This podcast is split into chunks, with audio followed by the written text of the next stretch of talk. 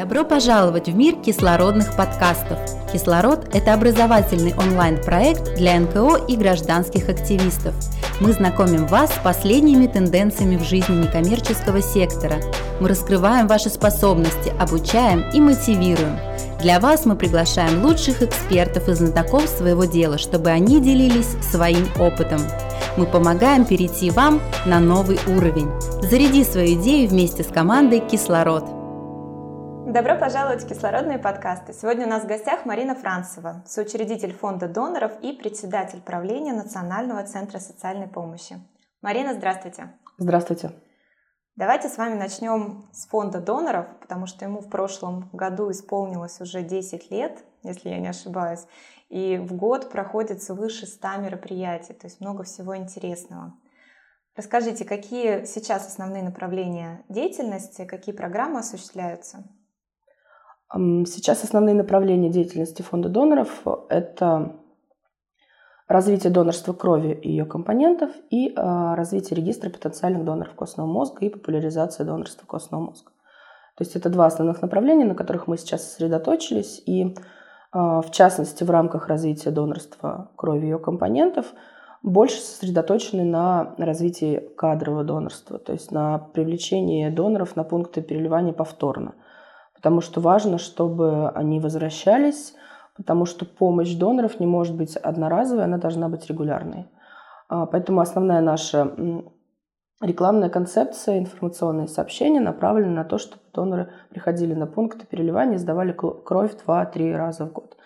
Этому, в общем-то, посвящена деятельность всей службы крови России. Мы так в унисон с ней развиваемся. Она также была создана в две тысячи восьмом году, как и мы, когда было достаточно сложно с донорами не только в Петербурге, но и в других городах России. Поэтому мы начали тогда работать, и за это время, естественно, удалось добиться больших результатов. И поэтому сейчас уже есть возможность говорить о том, чтобы развивать именно кадровое донорство. Но мы прекрасно понимаем, что кадровые доноры должны взяться откуда-то, поэтому про первичных доноров не забываем и также работаем в направлении развития молодежного донорства. То есть это такое... подраздел нашей работы, привлечение студенческих организаций к развитию донорства, поддержка их и ресурсно, и материально где-то, и информационно. У нас практически во всех ведущих вузах города есть отделения и донорские ячейки, мы их так называем. Мы с ними достаточно давно уже работаем и стараемся как-то их поддерживать, их деятельность. Но, естественно, молодежи это нравится, потому что молодежь сейчас ну, достаточно социально ответственная, это здорово. Насколько активно россияне сейчас сдают кровь?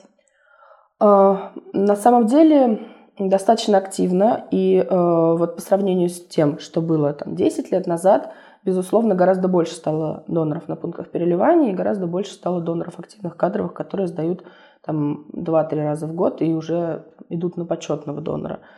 И таких доноров много, и среди таких доноров много молодежи там, до тридцати пяти, до сорока лет. Порядка там, тридцать процентов в Петербурге – это именно молодые доноры. И нам нравится эта статистика, мы, и нам нравится думать, что мы повлияли на эту статистику своей работой вот в течение десяти лет. То есть никаких катастрофических историй, которые были ну, там, еще пять лет назад, может быть, когда остро не хватало доноров на пунктах, сейчас уже нет. Поэтому ситуация стабильная, и она стабильно развивается. Какая у доноров первичная мотивация? Что обычно движет молодыми людьми или людьми, которые постарше, приходить и сдавать кровь в первый раз, так и становиться повторно донором и уже приходить регулярно несколько раз в год, из года в год? Мы недавно проводили социологическое исследование вместе с социологической лабораторией Университета Герцена и задавали этот вопрос, что вас смотивировало впервые пойти сдать кровь, и но большое количество людей отговорило о том, что их попросили помочь адресно. То есть у кого-то из там, друзей, родственников, знакомых возникла ситуация, люди попросили прийти, и человек пошел и сдал. А после этого он понял, ну, видимо, осознал свою значимость, и это прекрасно, и после этого продолжил уже самостоятельно ходить без каких-то там просьб и так далее. Последующие шаги к донорству – это, скорее всего, важность... осознание важности человеческого поступка вот этого именно, потому что когда ты понимаешь, что ты потратишь там ну, два часа максимум, учитывая все возможные очереди, там пятнадцать минут, двенадцать-пятнадцать минут сама процедура донации занимает, при этом ты действительно можешь повлиять на чью-то жизнь, там, спасти человеку здоровье, но это очень мотивирует, это хороший мотивирующий стимул. Есть, конечно, категории людей, которые, для которых это возможность получить дополнительную какую-то денежную компенсацию, потому что сейчас... Ну, донорство, оно, в принципе, является безвозмездным, да, это один из принципов донорства, но а, донору должны обеспечить его восстановление, соответственно, питание, либо его денежную компенсацию в эквиваленте пять процентов от МРОТ регионального. А в Петербурге это порядка шестьсот рублей, с дополнительной выплатой местного, из местного бюджета получается около тысяча триста рублей. В общем-то, ничего плохого в этом нет, я думаю, потому что, ну, это поддержка доноров, это нормально. Вот, есть еще какие-то бонусные программы, которые разрабатывает служба крови, для того, чтобы доноры могли получить какие-то подарки, поощрения. И мы тоже это любим, нам тоже это нравится. Мы тоже стараемся привлекать партнеров, чтобы доноров как-то мотивировать и поощрять. Среди тех, кто задумывался так или иначе стать донором крови или костного мозга, бытует немало все-таки страхов и опасений, несмотря на все усилия, которые сейчас прилагают, чтобы популяризировать э, тему э, донорства. Давайте, может быть, пройдемся по основным и постараемся их развеять. Угу. Да, конечно, мифы существуют до сих пор, несмотря на то, что, казалось бы, донорство развивается уже очень давно. Э, Я могу рассказать на примере своей работы, вот лично своей работы. Я долгое время в организации занималась именно связями с общественностью, СМИ, и выпускала там пресс-релизы, пока еще я это делаю. Вот. Обязательно в каждом материале, который мы выпускали вот с две тысячи восьмого года начиная, мы делали приписку о том, кто может быть донором. Вот такая формулировка, как мантра у нас звучала, что донором может стать человек старше восемнадцати лет, весом больше пятидесяти килограмм, не имеющий медицинских противопоказаний, имеющий там паспорт гражданина, либо там, ну, дальше уже идут нюансы по поводу иностранных граждан. Вот, в какой-то момент, ну, и там приписано, что донорство это там не больно, не страшно, там приходите, сдавайте. В какой-то момент мне показалось, ну, там через несколько лет мне показалось, что, наверное, ну, ну все уже знают о донорстве, зачем об этом писать? Ну, зачем делать эту приписку в каждом материале? Лучше рассказать о том, что, какая планируется акция, что конкретно в ней будет, почему она такая классная, почему нужно на нее прийти. Какое-то время я эту приписку не делала, и начали возникать вопросы и у журналистов, и у людей, просто интересующихся нашей тематикой, видящих там эти материалы где-то в СМИ, на сайтах и так далее. И я поняла, что ну, зря я от нее отказалась, и вернула ее назад, и, в общем-то, недолго я без нее побыла. И действительно, людям постоянно нужно напоминать о том, кто может быть донором, почему это важно, и какие есть правила подготовки к донации, и, соответственно, развеивать их мифы. Что касается мифов, до сих пор, в общем-то, допытует основных несколько мифов. Первый самый – это, что это опасно в плане заразиться чем-то можно при донации. Естественно, это абсолютный миф, потому что в девяностые годы, когда... Действительно, не было стерильных инструментов, условия работы медицинских учреждений были ну, на слабом уровне, скажем так, в части, в части безопасности. И тогда, да, может быть, и были какие-то такие случаи. А сейчас, естественно, это стерильные помещения, постоянно и проветриваемые, и обрабатываемые. Это медицинский персонал, который регулярно проходит обследование. И более того, практически абсолютное большинство врачей сами являются донорами, значит, проходят регулярное обследование, значит, знают, что они здоровы. И э, заразиться чем-то во время донации невозможно. А другой миф о том, что это больно. Ну, как и любая другая медицинская процедура, если мы говорим о донорстве крови, например, там донорстве костного мозга нужно отдельно поговорить. Если мы говорим о донорстве крови, например, то, естественно, это все индивидуально. То есть любая медицинская процедура, она, ее, скажем так, уровень болезненности зависит от восприятия человека и его болевых порогов. Здесь уже нужно класть на чашу весов, вот, потерпеть там десять-пятнадцать минут небольшой укол, и там где-то человек, который ждет э, твоей крови, чтобы выздороветь от какого-то заболевания серьезного. Поэтому Тут нужно соизмерять. Другой миф, что это вредно и вызывает привыкание. Мы слышали такой миф о том, что вот ты, когда регулярно кровь сдаешь, ты становишься вот просто как наркоман, тебе нужно сдавать и сдавать и сдавать, и не сдавать ты не можешь. Это, ну, и смешно, и грустно. А, при том, что слышали мы такие фразы от людей достаточно взрослых, учителей в школах. А, естественно, это абсурд. Никакого привыкания донорство не вызывает, ну, разве что эмоциональное, возможно, потому что тебе хочется помогать дальше, либо ты идешь там до почетного донора и считаешь там свои донации. А, нет, э, естественно, никакого привыкания нет, никакой зависимости это не вызывает физической. Ты просто обновляешь свой организм регулярно и м, просто ведешь этот образ жизни, он станов... донорство становится частью твоего образа жизни. Что касается контраргументов в связи с этими мифами, то Всемирная организация здравоохранения постоянно проводит исследования, и они говорят о том, что люди, регулярно сдающие кровь, гораздо реже, например, страдают сердечно-сосудистыми заболеваниями. Естественно, они гораздо легче переносят кровопотери в случае каких-то там ситуаций, либо аварий, либо сложных операций. Вот. Ну и где-то в среднем на пять лет живут дольше люди, которые регулярно сдают кровь. Если говорить о донорстве костного мозга, то там все, в общем-то, миф на мифе и мифом погоняет. А мы, когда начали ее изучать, мы поняли, что у нас у самих есть мифы, и мы вместе с, с людьми готовы их постигать и им рассказывать, что же такое на самом деле донорство костного мозга. Основное заблуждение, пожалуй, состоит в том, что мне повредят позвоночник, я не смогу потом больше ходить, я стану инвалидом. Вот зачем это нужно такой ценой спасать кому-то жизнь? И у нас была такая серия э, социальной рекламы про то, что в организме человека анатомически есть три мозга, э, головной, спинной и костный. Э, головной отвечает за сознание, спинной отвечает за рефлексы, костный отвечает за кроветворение. И, естественно, никаким образом донорство костного мозга не связано ни с позвоночником, ни уж тем более с головным мозгом. То, что повредят там что-то, и э, ты там останешься инвалидом, что это невероятно болезненная история, или там иногда кажется, некоторые говорят, что э, там с бедром это связано, вот мне там залезут в бедро, я потом не смогу ходить. Тут э, я поняла, что... Это, наверное, связано с, еще со всякими фильмами и сериалами, где тоже в свое время, не очень зная тематику, неправильно показывали процедуру, как она проходит, или показывали с такого ракурса, что совершенно непонятно, как это все делается. Там, я сейчас как синдром Баадера-Мeinhof, я за, замечаю теперь все не, вот, нюансы, связанные с моей деятельностью, и в сериалах, каких-то фильмах, мультфильмах. Если что-то связано с донорством, я тут же запоминаю и стоп.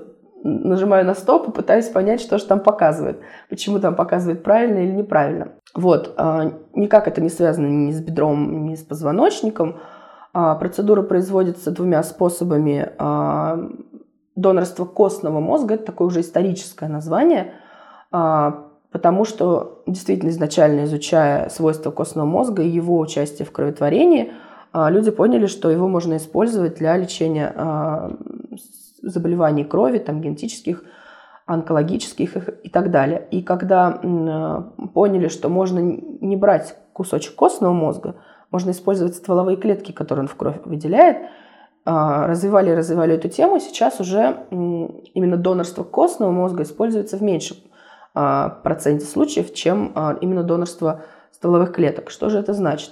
Значит, что донору предлагают, либо в зависимости от показаний пациента, а, не предлагают на выбор, а констатируют, что вот есть два варианта, мы вам рекомендуем такой, либо вы можете вот выбрать такой. Первый вариант донорства непосредственно костного мозга. Эта процедура производится при общем наркозе, когда полой иглой с помощью пункции делают проколы в тазовой кости. То есть костный мозг у нас содержится в губчатых костях. Это кости таза, ребер, грудины.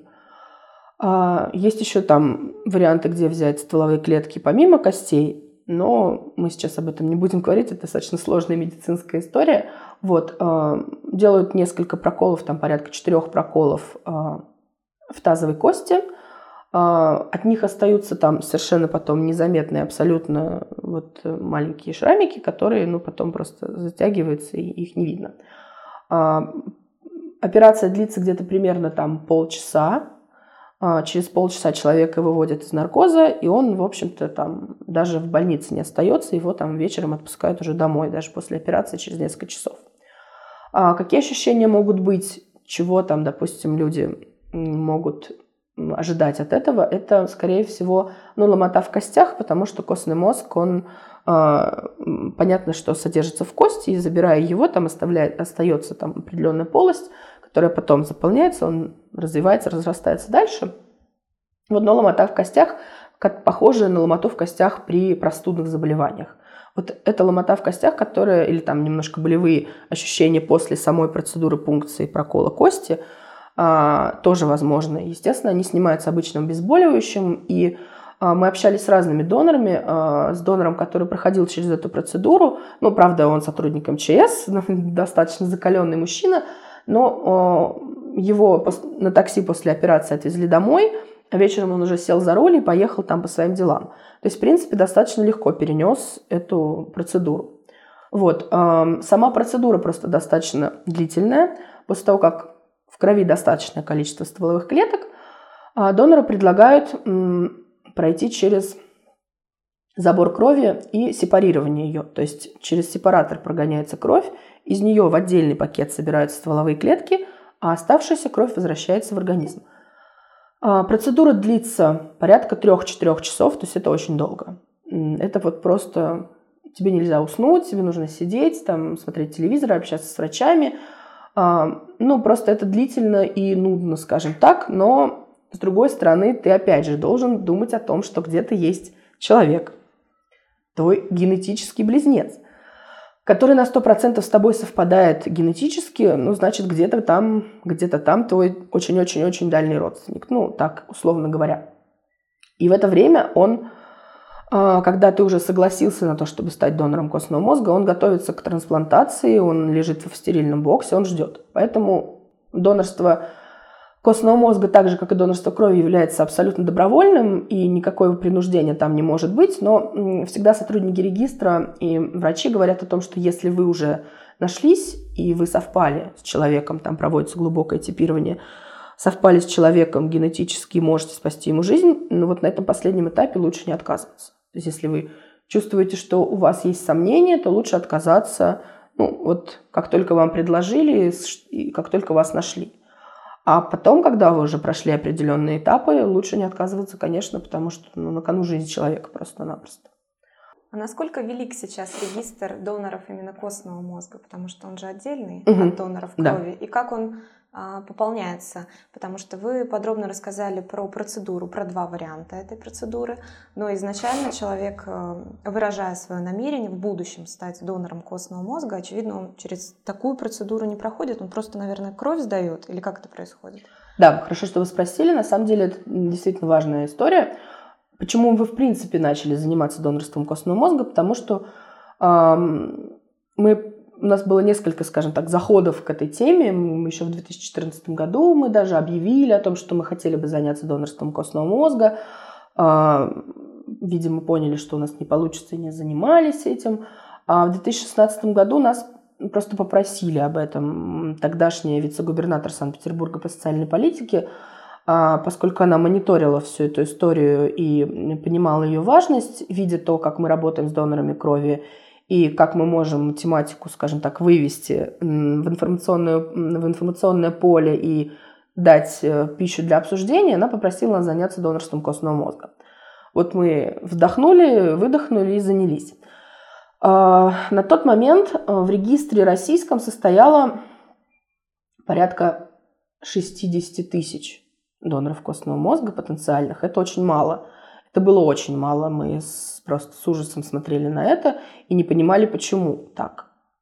Потому что, естественно, мы не единственная общественная организация, которая, мы, которая этим занимается, и нам было странно. И мы, ну, у нас есть такое свойство, мы выводим тему в поле обсуждения, то есть мы делаем проблему обсуждаемой. И в тот момент мы, естественно, подняли всю эту информационную кампанию, мы начали обсуждать эту тему, выпускать социальную рекламу, включили донорство костного мозга в свою программу популяризации, в уроки, лекции. И, естественно, подняли интерес к этой теме. За нами пошли другие общественные организации, которые поняли, что это, ну, во-первых, это важно, во-вторых, это тренд.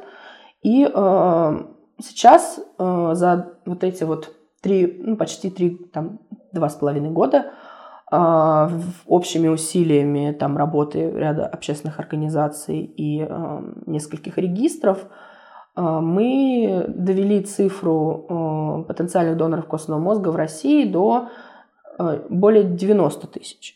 Но это все равно катастрофически мало по сравнению с тем, каким на самом деле должен быть рабочий регистр для обеспечения такого количества населения, как в России. Для сравнения, общемировой регистр доноров костного мозга, он составляет сейчас более тридцати миллионов человек. Самый большой регистр в Соединенных Штатах Америки, там он уже к одиннадцати миллионам движется. Далее идет Германия, где все очень хорошо отлажено, там порядка семи миллионов человек. Там где-то каждый шестнадцатый житель страны вступил в регистр. Большой регистр в Великобритании, Израиле, в Сингапуре очень это развито.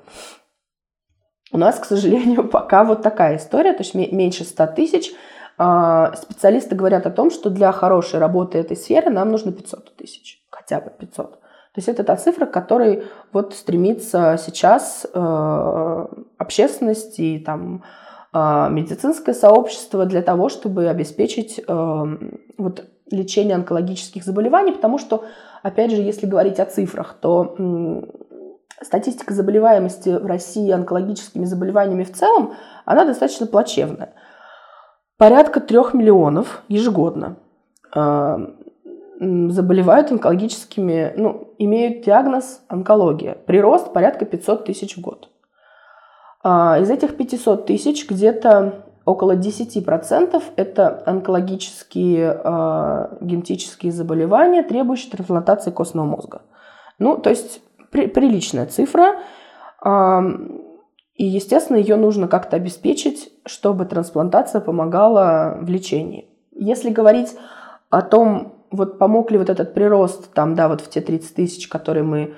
сейчас увидели, да, он помог, потому что сейчас, когда есть отголоски, ну, тех историй о заболеваниях онкологических, мы их мониторим, мы слышим, мы узнаем, ну, буквально там после Нового года у одной из наших коллег знакомым потребовался, потребовалась помощь в лечении, по-моему, это была лимфома.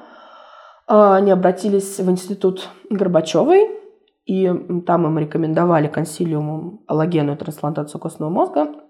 И генетический близнец нашелся. Нашелся в Петербурге, нашлось их несколько, не считая там его родственников.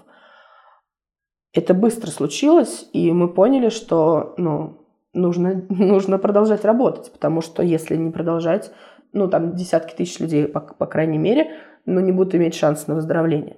Вот, поэтому мы стараемся с этой темой сейчас работать очень плотно.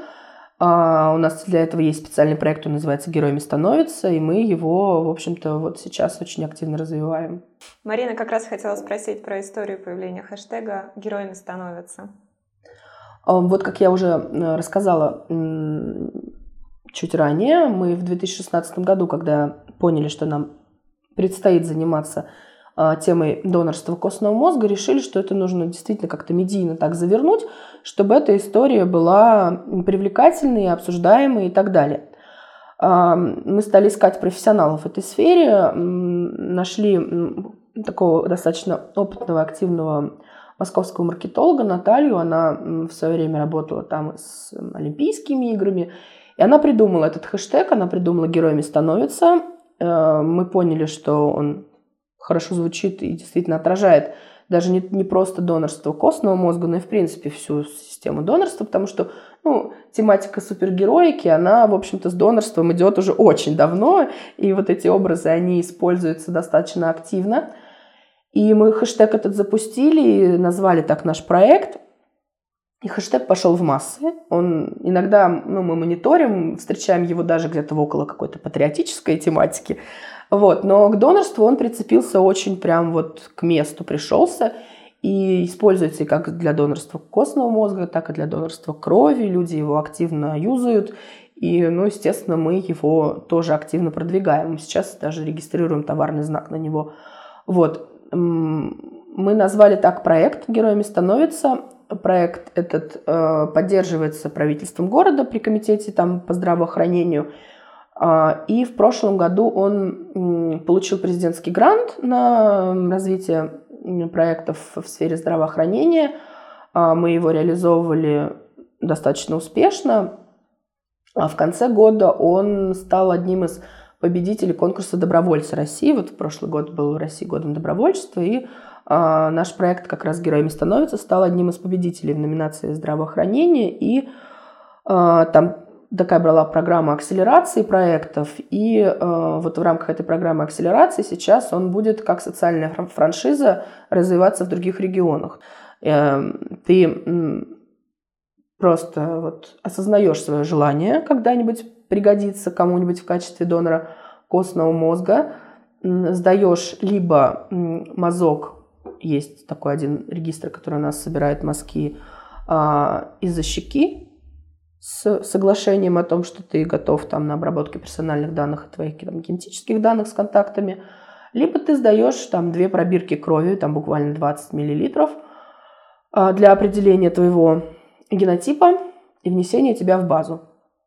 То есть ты сделал вот эти буквально там, несколько шагов, провел в медицинском центре там, буквально пятнадцать минут, сдав кровь из вены, заполнив соглашение и указав все свои контактные данные для того, чтобы с тобой могли связаться.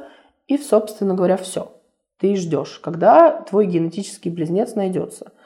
А генетический близнец может найтись там, через год, через два, через пять, там, через десять лет. А может и не найтись вообще. И это, конечно, хорошо, что так случилось, значит, никому помощь не нужна. И только в том случае, если такое совпадение случилось, тогда с тобой свяжутся и тебе предложат. И если в твоей жизни ничего не изменилось, вот там через те там, пять или десять лет, которые прошли после того, как ты сдал кровь на типирование, ты по-прежнему готов, то только тогда ты проходишь через те процедуры, о которых мы говорили в начале, либо через пункцию, либо через забор крови, через сепаратор. Донор не знает ничего о, о своем близнеце? Ну, а, я упоминала сегодня уже принципы донорства. А, общемировая практика та, такая, что донорство зиждется вот на трех таких китах. Это добровольность, безвозмездность и анонимность. То есть в случае с донорством крови ты в принципе не знаешь, кому ты что-то сдаешь, и человек не знает, кто ему что-то сдал. Ну, только вот в тех условных случаях, когда просят на конкретного человека пойти сдать, это называется адресным донорством, это не очень поддерживается службой крови, потому что есть ряд этических моментов, которые могут привести к каким-то негативным последствиям. Та же самая история с этическими вопросами и с донорством костного мозга. Здесь вообще, в принципе, ты тет-а-тет с человеком, это твой генетический близнец, и у него очень тяжелая ситуация в жизни, поэтому, естественно, ты не знаешь, кому ты сдаешь. Максимум, что ты можешь знать, это пол, вес, там, объем, может быть, даже, там, даже возраста точного не знаешь, примерно там, молодой, старый там, и так далее. Именно по этическим соображениям это делается. А, узнать, кто твоя пара, можно через два года при обоюдном согласии. То есть два года – это ну, тот этический период, который уже так практически э, выведен в мировой практике, за которые все успокаивается в жизни там, и донора, и пациента. И пациент выздоровел, живет нормальной жизнью дальше, либо там заканчивает свое лечение, если оно было особенно сложным. Тогда только можно встретиться. Такие встречи достаточно регулярно проводятся в разных странах. В нашей стране впервые такая встреча была в позапрошлом году. Встречались именно российские доноры и российские пациенты. Это было семь пар, которые встречались в Петербурге. И для них это было действительно вот эмоционально такое, с одной стороны, потрясение, с другой стороны, праздник. потому что это, ну, действительно очень необычно и очень так впечатляюще, когда ты видишь человека, который мало того, что спас тебе жизнь, так то он еще и где-то генетически с тобой совпадает там на сто процентов. Что такое вот это вот интересная такая история с генетикой, но тем не менее это действительно э, очень эмоционально, и э, смотря на этих людей, ты понимаешь, что чуть-чуть даже они там внешне похожи, и э, не, не зря они называются генетическими близнецами. Оно, конечно, не всегда так совпадает. Получается, что люди похожи сильно внешне, но есть какие-то отдельные черты, которые, по которым можно там, при взгляде на обоих заметить, что они генетические близнецы. Мы уже говорили про адресные а, запросы на донорство. И как раз хотела спросить, насколько часто фонд получает а, запросы на помощь конкретному человеку, и как вы на них а, реагируете? Мы стараемся придерживаться вот, этой, вот этого принципа анонимности, но, естественно, не можем отмахнуться или отвернуться от проблем конкретного человека. Если у какого-то отдельного конкретного пациента есть запрос на поиск доноров, то мы помогаем. Помогаем каким образом? У нас есть информационные ресурсы, там группа ВКонтакте, у нас есть база наших э, доноров, подписчиков, участников всяких разных мероприятий, к которым мы можем обратиться за помощью. То есть первично, что мы делаем? Мы э, предлагаем родственнику этого человека там, или его какому-то близкому заполнить специальную анкету, э, где указывается фамилия, имя, отчество пациента, его там, возраст, диагноз, где он лечится, какая нужна группа крови. Но это те признаки, по которым можно отличить настоящее сообщение о том, что нужен донор, от каких-то мошеннических историй. Мы собираем вот эти данные для того, чтобы это была достоверная информация, которую можно проверить в случае необходимости, и размещаем посты. Это вот такой первичный шаг, когда ситуация не очень критическая, просто вот для плановой какой-то операции на замену нужна кровь, или там в пункте переливания сейчас данной конкретной группы не хватает. Особенно часто не хватает первой отрицательной, потому что она самая универсальная, и можно переливать всем.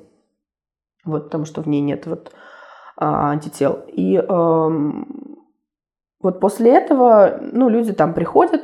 Либо у нас есть еще наши замечательные донорские ячейки, которых мы тоже просим присоединиться при желании. Если уже там чуть серьезнее история, то мы делаем рассылку по своим базам, там призываем людей, а когда там совсем какая-то катастрофическая история, ну там какая-то крупная авария произошла или там что-то случилось серьезное, тогда только мы прибегаем к тому, чтобы обращаться в СМИ и просить уже людей через средства массовой информации присоединиться. Фонд доноров проводил совместные акции с эр жэ дэ и ВКонтакте Фест. Как удается сотрудничать с такими гигантами, как вы налаживаете как раз все эти связи? Понятно, что фонд крупный, фонд давно работает, но все же, может быть, какие-то есть полезные лайфхаки. Как другим организациям все-таки тоже искать коллег, искать партнерские связи, чтобы продвигать свои проекты? Тут, да, действительно, есть несколько советов, и при образовательных каких-то своих мероприятиях мы стараемся рассказывать о том, как искать партнеров, потому что ну, это достаточно а, популярный вопрос и запрос а, от а, волонтеров или там, от наших донорских ячеек, как найти партнеров. А, на самом деле, конечно, твое имя очень многое значит, твой там, бренд, твоя социальная история, репутация и так далее. Но с другой стороны, если у тебя есть бренд и э, там есть репутация, э, но нет конкретного какого-то четкого предложения с э, хорошим планом и с четкой прописанной там целевой аудиторией и выгодоприобретениями, которые э, последуют за этим для твоего партнера, не только для тебя, тогда, к сожалению, успеха не будет. Поэтому каждый раз, продумывая какую-то партнерскую акцию или ища каких-то партнеров на свое мероприятие, нужно предлагать им какие-то конкретные выгоды, помимо того, что ну, это для вас будет там, социальной вашей ответственностью. Ну да, конечно, для них это будет социальной ответственностью, но Таких, как э, мы, у них еще там десяток стоит, ждет у дверей. Э, поэтому им нужно четко прописывать, почему им именно с тобой будет выгодно работать. Э, что касается ну, нашей истории, то с эр жэ дэ у нас отношения сложились уже очень давно. Еще, с, наверное, с нашей работы с университетом путей сообщения. Э, там у нас есть э, донорская ячейка. И э, мы предложили им однажды провести акцию «Донорская стрела», когда люди сдавали кровь в вагоне поезда. И это было необычно, и они поддержали эту идею, просто понравилось, потому что это э, ярко, необычно, интересно. Это поднимает и их имидж, это говорит о них как об открытых, креативных и социально ответственных э, ребятах. Соответственно, мы здесь, естественно, тоже выиграли, но это было равное партнерство. Никакой финансовой выгоды от этого мы не имели, только вот ресурсы и возможности для проведения мероприятия и его освещения как с нашей стороны, при этом так и с их. То есть мы не были такой рыбой прилипалой, мы делали все на равных правах. Что касается ВКонтакте, если говорить, да, то э, мы э, тоже достаточно давно знаем э, представителей этой социальной сети, ну, даром, что это петербургская история. Вот. Нам хотелось поучаствовать в ВК-фесте. Э, у нас была попытка э, подать заявку несколько лет назад, но мы поняли, что мы не, не очень хорошо ее тоже продумали. Вот, то есть э, вот тот момент продуманности твоего предложения, о котором я говорила ранее, то есть мы прошли через это, мы поняли, что, что мы сделали не так, какие активности там мы не учли, что мы не прописали в своей заявке. Мы это все переделали, и в прошлом году на конкурсной основе мы прошли туда. То есть это я к тому, что когда вы пытаетесь найти партнера для какого-то мероприятия или подаете заявку на участие в каком-то мероприятии крупном, где вам хочется засветиться, где будет ваша целевая аудитория, где вы сможете найти партнеров. Но это как поиск полноценного партнера, то есть вы должны четко прописать не только то, что вы хотите для себя получить от этого мероприятия, но и что вы можете дать участникам этого, этого мероприятия, соответственно, организаторам этого мероприятия, потому что для них важно, чтобы участники чувствовали себя хорошо, комфортно, им было интересно, были какие-то для них активности, которые э, не выбиваются из общей концепции. Поэтому э, вот, вот эти вот все нюансы учитывая, можно найти себе достаточно хорошего партнера, надежного, э, который э, поможет тебе дальше там развиваться, сделать тебя более узнаваемым. Ну, то есть нужно искать человека или там организацию, э, ну, примерно там на таком же уровне, как ты, или, может быть, чуть повыше. Либо, если ты выбираешь какого-то партнера, который, ну, не такой крупный, не такой крутой, то, соответственно, там ты должен понимать все равно, что ты можешь ему дать, а что он может тебе дать. То есть это должны быть такие двусторонние отношения, а никакого потребительского не должно быть отношения. То есть это самое главное, когда ты ищешь партнеров, потому что многие благотворительные организации или там некоммерческие организации, ну, я просто сталкивалась с этим и м, знаю а, эту ситуацию, что они м, испытывают нужду в каких-то там средствах или ресурсах, и только это ищут. А если только с этим приходить, к, допустим, к бизнесу, то, к сожалению, это не будет им интересно. Мы сейчас налаживаем сотрудничество с Национальным советом по корпоративному волонтерству российским, и э, мы слышим просто от представителей корпоративного сектора, что если к нам идут за деньгами только, то нам это неинтересно. У них практически у всех есть их программы благотворительности и выбраны уже конкретные фонды, которым они жертвуют деньги. Но они могут помочь другими ресурсами, человеческими там, и так далее. Вот, э, если рассматривать вот такие отношения, то мне бы хотелось упомянуть, например, э, нашу недавнюю акцию с магазином «Спасибо», э, при том, что они сами предложили нам провести ее вместе. Это акция «Расплатись кровью», которую мы запустили в прошлый Хэллоуин. Она такая, на самом деле, получилась очень медийная. На нее так хорошо народ среагировал. И отрицательно, и положительно. Вот. потому что ну, мы использовали не очень традиционные образы, там, вампиров и так далее. Вот. Почему бы в Хэллоуин, говорят нам представители «Спасибо», ну, вот не запустить такую акцию, там, расплатись кровью. Сдал кровь, получил флаер, эквивалентный пятистам рублям, на эти пятьсот рублей, пошел в магазин «Спасибо», взял себе или одежду, или там сувенир, или там книги, обувь и так далее. Ну, на самом деле, это получилось очень классно, и мы эту акцию продлили вместо месяца, прям до конца года она у нас шла. И э, хорошо так выстрелила, потому что тут нам еще помогли также в эр жэ дэ, у них есть такая компания, оператор рекламы Лайса, которая нам помогает с размещением рекламы в электричках пригородных. Вот, там появились эти стикеры. С достаточно... вампирами? Да, с вампирами именно. Вот, потому что у нас было два варианта: э, стикер с вампиром и стикер э, с просто таким готическим городом. Вот, но в итоге вышел стикер с вампиром, и он так имел успех в разных направлениях, как в отрицательном, так и в положительном. Но отрицательных отзывов было немного, на самом деле, хотя они, ну, запоминаются, конечно, отрицательные отзывы в том числе, потому что люди звонили, рассказывали о том, какие мы нехорошие, некоторые, а молодые ребята, которые видели это, говорили нам, ну, это настолько круто, вы... здорово, что вы это сделали, потому что это прикольно.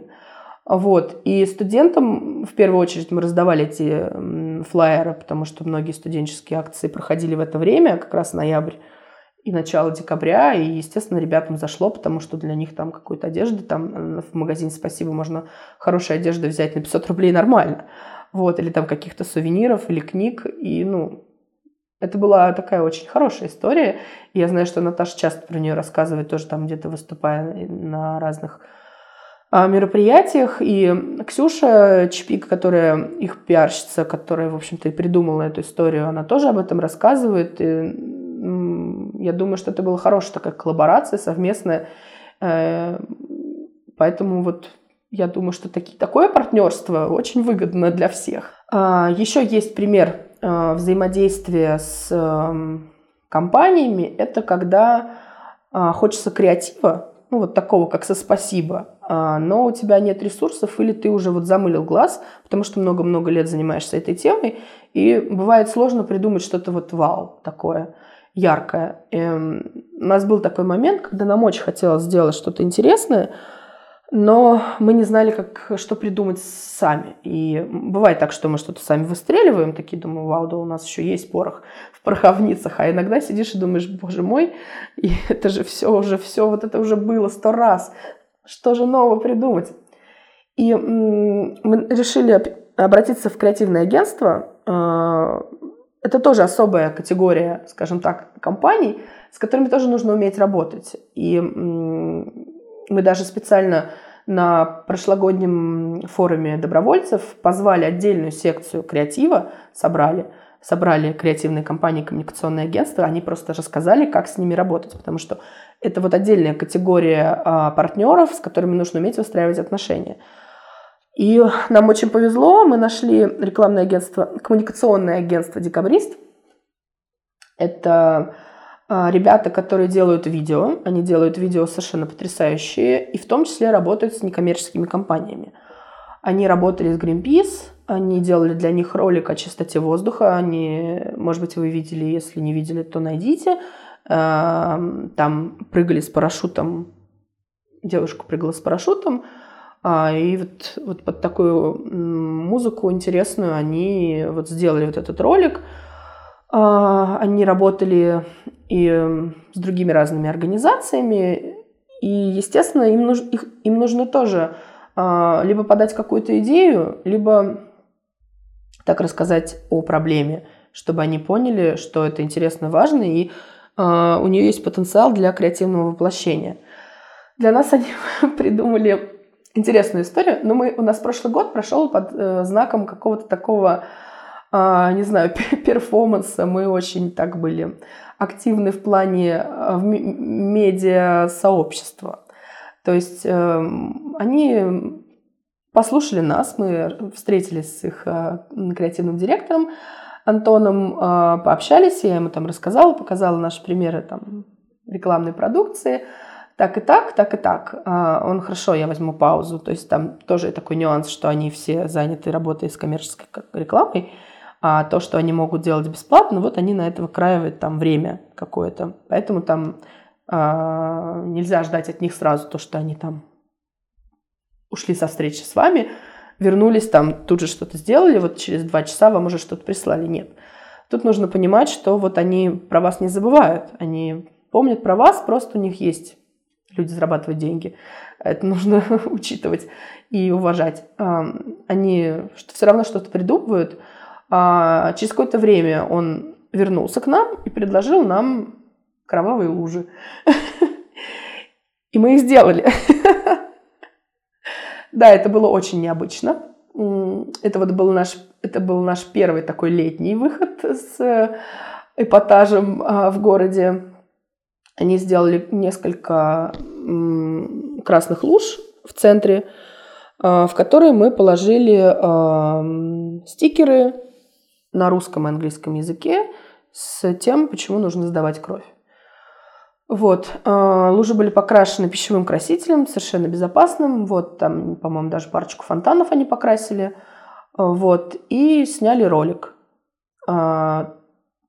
И под это дело тоже взяли какую-то музыку своих партнеров. И еще договорились со своими ребятами, которые занимаются продвижением на Ютубе рекламы. То есть они пустили этот ролик преролом рекламным по нескольким каналам бесплатно для нас, и э, он выстрелил. Мы словили как негатива, так и позитива, при том, что я ожидала э, больше, наверное, негатива э, на Ютубе, хотя практически там сто процентов комментариев были положительными. То есть люди поняли посыл, вспомнили, что нужно сдавать кровь, но это было лето, нам нужно было напомнить, что летом люди кровь должны сдавать, потому что многие уезжают, а доноры необходимы на пунктах переливания. Вот. Ну, мы тоже так вошли в информационное пространство, ярко, практически дверь ногой вышибов. Вот. Получилось круто. Марина, как стать супергероем? Ну или героем для начала? Тут на самом деле нет, наверное, какого-то э, рецепта. Э, можно стать героем, если ты либо сдаешь кровь, либо ты ее не сдаешь кровь, потому что не можешь, но ты рассказываешь об этом и делишься этой информацией с людьми, которые впоследствии могут эту кровь сдать и стать также таким же героем, как и ты, например. А если супергероем, то, наверное, когда ты уже сдаешь кровь много раз и очень давно, и активно рассказываешь о донорстве, тогда ты уже переходишь в режим супергероя, там, не знаю, становишься доктором Манхэттеном, наверное. Вот. Но, э, наверное, вот этот вот э, героизм – это такая условность, потому что э, мы, общаясь в социальных сетях, э, часто встречаем такие комментарии о том, что ну вот зачем вы делаете селфи, выкладываете, что вы доноры. Ну вот просто тихо пришел, сдал, ушел и все. Не нужно об этом рассказывать, кричать на весь мир, что ты донор. Мол, это моветон. Но мы тут говорим о том, что, ребята, мы уважаем все позиции, любим всех одинаково. И тех, кто рассказывает, и тех, кто не рассказывает о том, что он донор. Но люди, которые об этом рассказывают, они не просто позеры. Они э, в какой-то мере, ну, так, если так условно говорить, амбассадоры, может быть, ну, не в полном понимании этого слова, а в том плане, что они э, показывают, что это просто, это не больно, можно делать это часто. И э, есть, например, категория людей там, в том же Инстаграме, которые э, рассказывают об этом постоянно и э, отвечают на вопросы о донорстве и ведут вот такую вот популяризацию, то есть они как бы такие наши помощники, они там, с одной стороны, наши волонтеры даже, не являясь прям вот формально нашими волонтерами, они нам помогают, и таких людей мы особенно ценим э, и стараемся поддерживать, всегда там комментировать их посты. А есть еще другая категория людей, например, это... И это тоже героизм. Это люди, которые переболели онкологическими заболеваниями или сейчас с ними борются. И они тоже рассказывают о донорстве и рассказывают, почему это важно, почему это нужно. И с такими людьми мы тоже общаемся в Инстаграме, поддерживаем их, пишем им комментарии, там, ставим лайки и там, их репостим.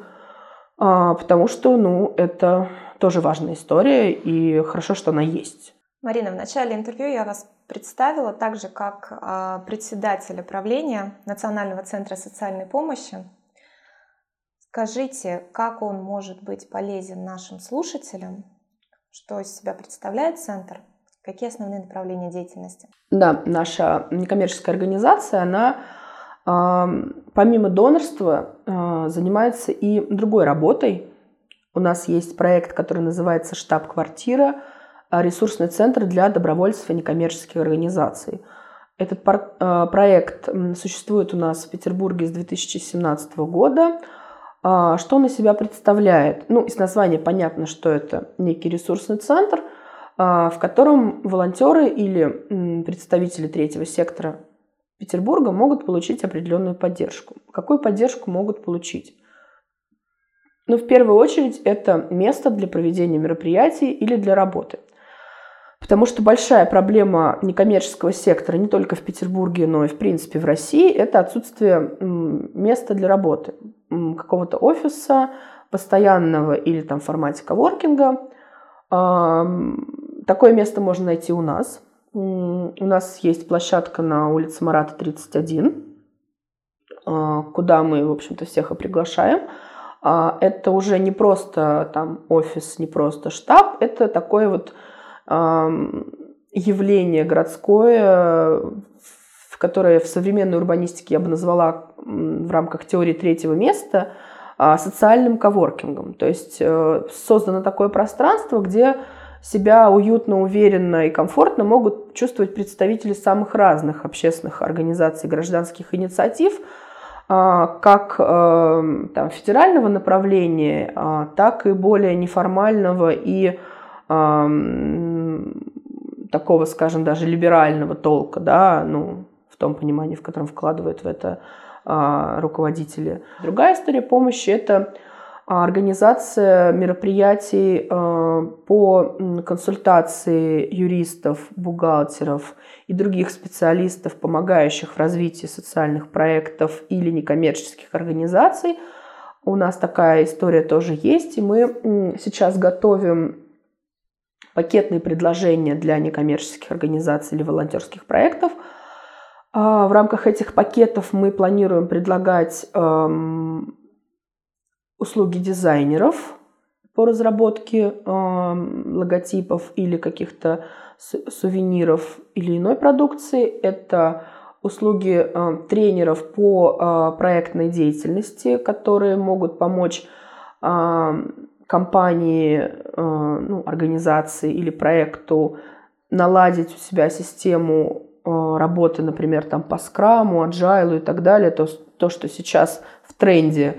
Это психологическая поддержка, потому что психологическое эмоциональное выгорание в нашей среде эн ка о-шников очень, к сожалению, большой процент имеет, поэтому мы поняли, что оно нужно. И это, конечно, информационная поддержка и консультации вот в плане того, как себя продвигать, как работать с журналистами и в социальных сетях, действовать правильно, грамотно, уверенно.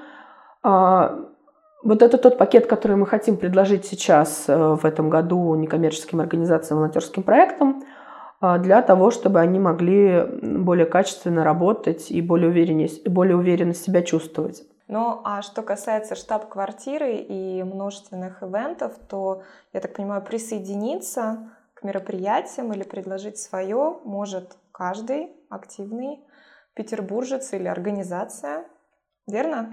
Да, безусловно, мы, естественно, ждем каких-то предложений, интересных идей, готовы предложить какие-то возможности для реализации, для всех инициативных граждан, которые думают, как улучшить жизнь в Санкт-Петербурге или, и не только думают, но, может быть, даже и знают, как это сделать.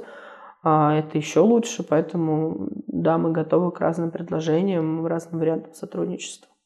Марина, что можете в конце пожелать нашим слушателям?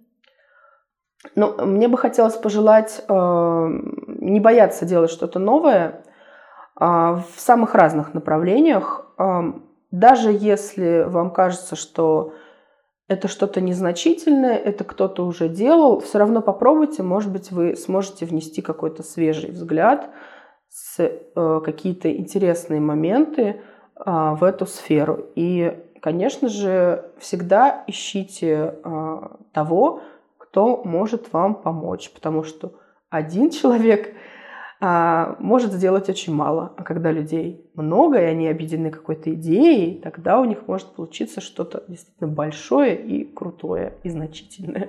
Подписываюсь под каждым словом. Марина, спасибо большое, что согласились принять участие в сегодняшней беседе. Спасибо большое, что позвали.